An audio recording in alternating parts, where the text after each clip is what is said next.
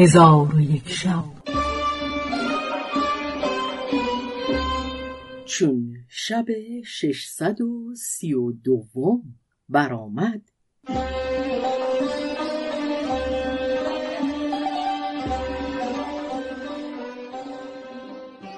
گفت ای ملک جوانبخت قریب ایشان را همی کشت.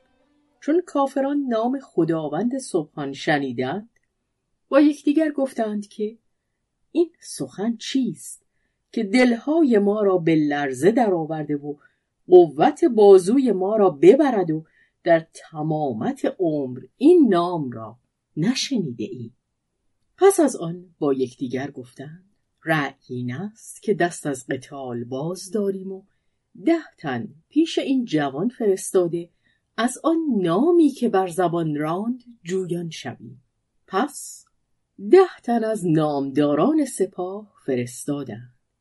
فرستادگان به سوی قریب رفته در برابر او زمین ببوسیده او را دعا گفتند. قریب به ایشان گفت شما از بهر چه از قتال بازگشتی؟ گفتند ای امیر تو ما را از آن کلمه که برگفتی به حراسنده رفکندی و دلهای ما بپری. قریب گفت شما را پرستش به کیست؟ گفتند به یقوس و یعوق همی پرستیم. قریب گفت ما را پرستش به خدای یگانه است که بر همه چیز قادر است که همه چیز را او آفریده و بندگان را هم او روزی دهد و آسمان را او برافراشته و زمین را او پهن گسترده. چون آن قوم سخن غریب بشنیدند. دلهای آنان بگشود و به گفتن کلمه توحید رقبتی تمام پیدا کردند و گفتند پروردگار حق و خدای مطلق همین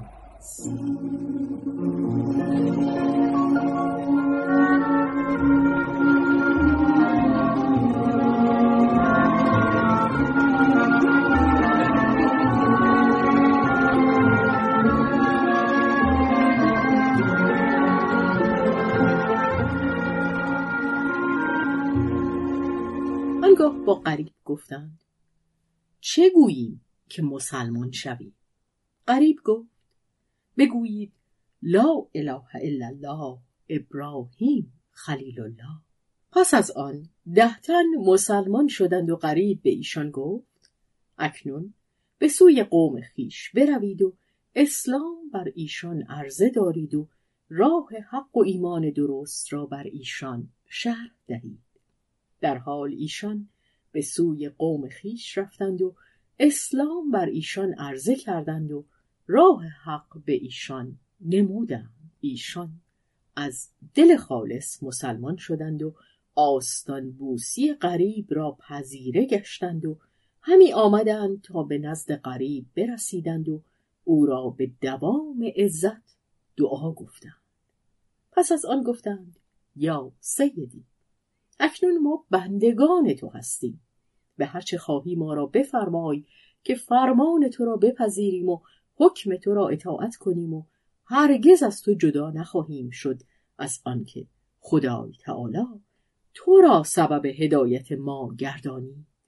قریب ایشان را بنواخت و گفت به منزلهای خیشتن بازگردید و مالها و فرزندان خیشتن را برداشته به وادی ازهار روان شوید که من ملکه فخرتاج را به نزد پدرش شاپور رسانیده بازگردم.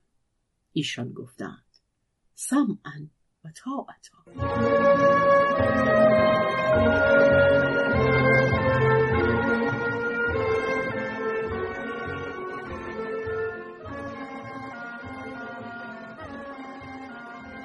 پس از آن کوچ کرده به سوی قبیله خیش رفتند و از اسلام خودشان فرحناک بودند. چون به قبیله رسیدند پیوندان خود را به اسلام بخواندند. ایشان نیز اسلام را قبول کردند. آنگاه مالها و خیمه های خود را برداشته به وادی ازهار روان شدند. چون بدان مکان نزدیک شدند قول کوهی با فرزندان خود به استقبال ایشان برآمد و به ایشان به خوشی ملاقات کرد و حالت ایشان بپرسید. ایشان ماجرای خود بیان کردند. سعدان قول از آمدن ایشان فرحناک شد و ایشان را در جای نیکو فرود آورد و به ایشان احسانهای بی اندازه کرد. ایشان را ماجرا بدین سان شد و اما قریب با ملک فخرتاج از آن مکان کوچ کرده به شهرستانی روان شد. پنج روز همی رفتند. در روز ششم که ملک شاپور به جستجوی ملک فخرتاج فرستاد چون قریب از این واقعه آگاه شد قوم خود را فرمود که فرود آیند و خیمه ها برپا کنند. دلیران بنی قحطان و سواران عجم فرود آمده و خیمه ها بزدند تا اینکه لشکر ملک شاپور برسیدند و مردان عجم که سواران ملک فخرتاج بودند ایشان را استقبال کردند و سرهنگ ایشان را از آمدن ملکه آگاه کردند و نیکویی ها که از امیر غریب مشاهده کرده بودند باز گفتند سرهنگ لشکر نزد ملک غریب آمد و زمین ببوسید و از حالت ملک فخرتاج باز پرسید ملک غریب او را به خیمه ملکه بفرستاد.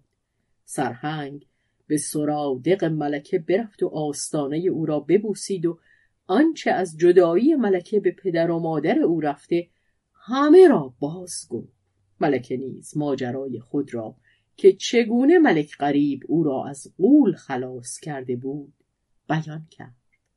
چون قصه به دینجا رسید بامداد شد و شهرزاد لب از داستان فرو بست.